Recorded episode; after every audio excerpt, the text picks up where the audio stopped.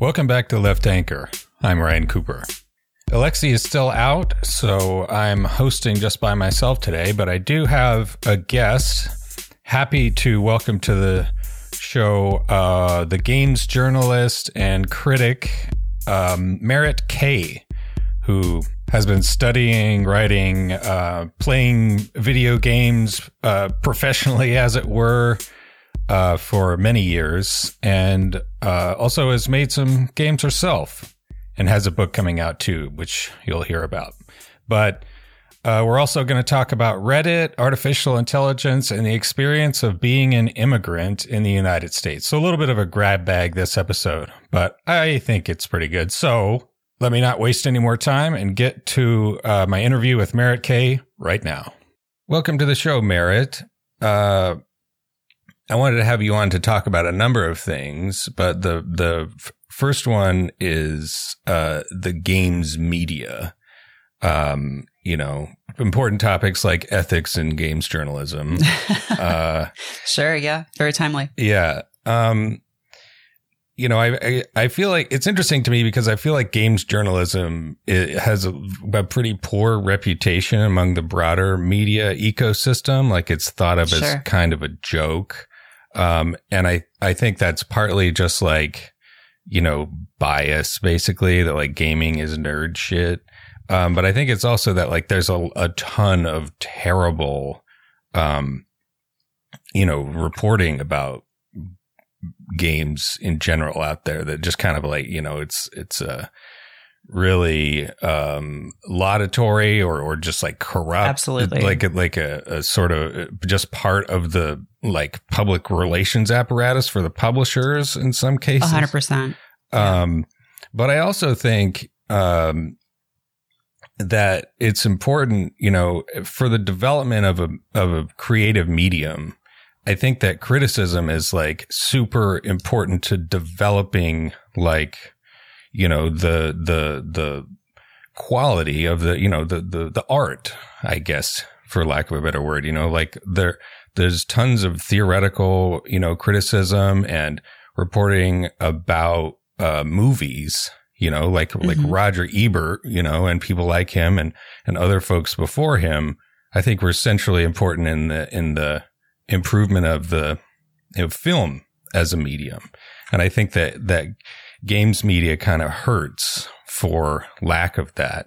Um, I sent you a video by uh, what's his name, Yahtzee Croshaw, about review scores and how review scores are are just like a, ridiculous um, way to think about something as if there's just a linear rating that you can sort of impose that will apply to everyone, zero to ten. That this it's like an a, like a commodity, and I feel like that's the, Right. maybe the Yeah. first thing I want to talk about how games have been thought of in the media and in the the gaming public as like something objective that is you know like buying a piece of sheet metal or something like that and how that uh hurts the you know discussion and the quality in the industry Yeah, yeah. I mean, I think uh, you know, games journalism or media goes back to you know hobbyist magazines in like the 70s and 80s. Uh, starts to become a little more uh, professionalized and commercial in the 80s and 90s. You get magazines like Nintendo Power, GamePro, uh, EGM, and a lot of the time, those magazines are essentially functioning as buyer's guides, or that's at least how people are using them. And it was a very different time, right? I mean, you didn't have uh, the internet um, to to like look at footage. Uh, demos weren't really as much of a thing, although they did exist. And so there was this, you know, atmosphere of like, how do you know if something is good or like worth purchasing or not? And uh, in that context, I think that journalism or media or whatever you want to call it did serve a, a useful function. Uh, when you get into like the 2000s and 2010s, you start to see this thing, like this birth of this thing called new games journalism, where people are writing about games from more experimental perspectives. Uh, they're doing sort of longer form criticism. They're doing personal essays interspersed with criticism. So people like Tim Rogers uh, are coming coming up around this time and doing really interesting stuff. And um, that kind of exists simultaneously with sites like IGN and uh, GameSpot, which still primarily were doing the like the the scored review kind of thing, uh, because there was still a pretty big market for that. And then obviously in the mid 2010s, you get Gamergate, which claims to sort of be this movement for, uh, cons- it claims to be a lot of things, honestly. Um, but I think the most generous interpretation of it would be that it is against corruption in games journalism. But I think what it sort of missed kind of intentionally because it was from the beginning a movement about uh, trying to reclaim this hobby that mainly like you know disaffected white men felt was being taken from them by women and people of color uh, that from the beginning like these outlets have been entrenched with publishers and uh, you know there are so many relationships and uh, arrangements that depend on things like embargoes, right? Where basically the industry has collectively agreed, like, okay, we will all agree to to these embargoes uh, in order that we still get uh, stuff in advance, so we can have coverage ready for them. And a lot of the time, the the deals that pub or that the media is agreeing to are not favorable and kind of continue to tilt the balance in favor of publishers and of developers. I mean, mainly mainly publishers. Um, and uh, so you have kind of this weird state now where those sites like IGN and GameSpot are still around. They do sort of a mix of, they do some criticism. Uh, most of the mainstream games media landscape is funded by guides coverage, which is typically very low paid. Uh, so if you if you're playing Zelda, say, and you're like, how do I beat this shrine? You search the name of the shrine, and every site is competing to be the first one that comes up on Google for the very specific term of like, how do I beat this specific challenge in this game? I've never done and, that, uh, by the way. I just I wasn't really? doing that last night uh, at like one o'clock in the morning. That yeah, was not right. me. Just to clarify. Uh huh. Now, I'm curious if you were, you know, hypothetically doing that. Uh, not that you would. Do you, you know, were you coming up with real sites or were you getting like dozens of sort of like kind of janky looking, possibly AI generated things? Because that is sort of the future that we're heading towards now.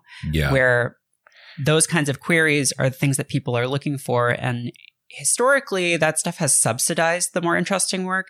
And I think to some extent, the reputation of games journalism is uh, is deserved uh, among the broader press because it is an enthusiast press. And so much of it is laudatory and insular and navel gazy.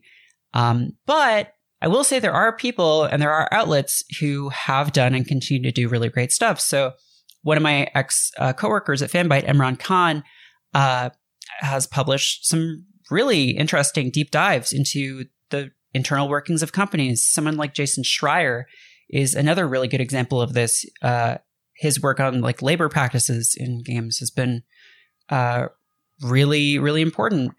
Um, so there are people doing these things, and there are people writing really fascinating criticism and and pushing the development of that medium forward. But it's sort of been, like I said, subsidized by this lower paying, less prestigious work that uh, is now increasingly being automated and also just like shifted off to um to people who will do piecework for basically nothing. Um and you know many of them are you know not living in the US so companies feel like authorized to pay them much less than a living wage.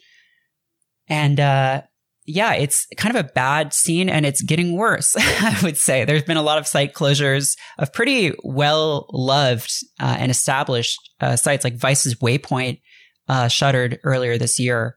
And um, it's it's pretty dire out there. Um, and part of the reason for that is I think just uh, publishers aren't really interested in a press that is going to be doing criticism or deep dive reporting on their practices. What they want is uh, is an enthusiast press, and there is another avenue for them to get that through independent YouTubers and other content creators who often are much more eager to work with publishers to get access and don't have any kind of editorial guidelines on uh, on ethical relationships with with publishers And uh, so I think we've seen a move towards a lot more of that stuff in that field. Yeah, I was actually going to ask about YouTube um, because it strikes me as one possible. I, I mean, it's just like a different way of doing it, I guess. You know, where it's like an individual personality with like a loyal, Yeah. a small, uh, loyal fan base that will pay money. You know, to just like an individual person, and um, you know, it, it- like uh, I'm thinking of the the escapist actually. You know, with with uh, that Yahtzee Croshaw guy. Um, you know, say what you like about him. He's not a. He's like a famously very cutting, you know, critic. He Right. he he doesn't. His stuff doesn't come out right away. It's it's often like a month or even two months after the game, and it's it's more about the entertaining like attack on what you Mhm. know, like e- practically every game uh, that that comes out. It's very rare to, to hear him like really praise a game and he doesn't do review scores on purpose, as we said. Um, but yeah, and as you also said, you know, there's no, uh, you know, if you're just one person and you depend on getting that like first day pop whenever the game comes out and you have in the back of your mind that like you could be blackballed easily by the publisher not getting a Right. review code that would allow you to make that video to put up the day the game comes out and get all the the views. Um, you know, do you think that represents an improvement at all, or is it just kind of the same bad incentives as before? Yeah, I mean, I, I think it's different, right? I think for audiences, a lot of the time they prefer, like, w- one reason or one thing audiences will say is like, "Oh, we we love a YouTuber because you know you get familiar with this reviewer's voice, and you can follow this person's uh, personality, and you you know that's sort of a really that's like the way criticism works, right? Is when you know what this person, how where this person's coming from, and how that feeds into your own preferences, and you can inform an opinion based on that.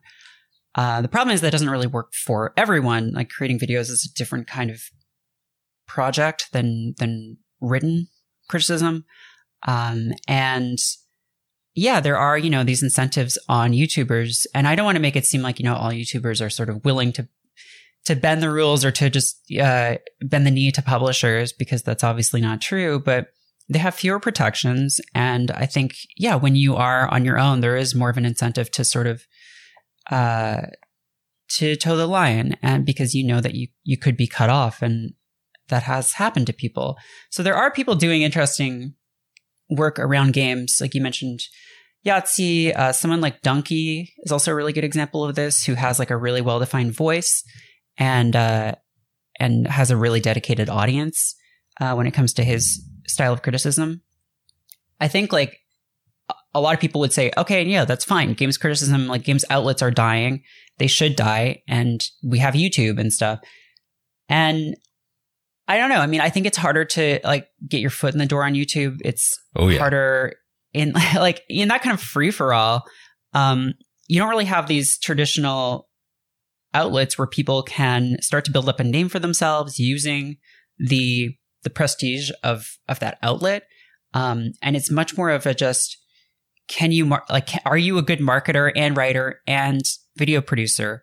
Because if you're not all of those things, then you're probably not going to succeed in this environment.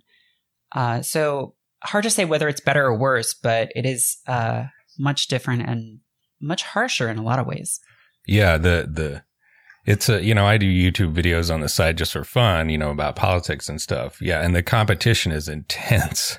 Uh, you know, just just just to you, you do got to hustle really hard, and I think that's why people tend to Right. burn out really fast. And and I'm thinking of there's a guy that I like a lot named Noah caldwell gervais I think. Um, Mhm. and you you've probably heard of him, but but he the the amount of work he puts in, it's like every couple of months he comes out with a video that's like three, four, even like seven and a half hours long. He did one that was like the entire every single uh, Resident Evil game and expansion uh, in his seven and a half hour video.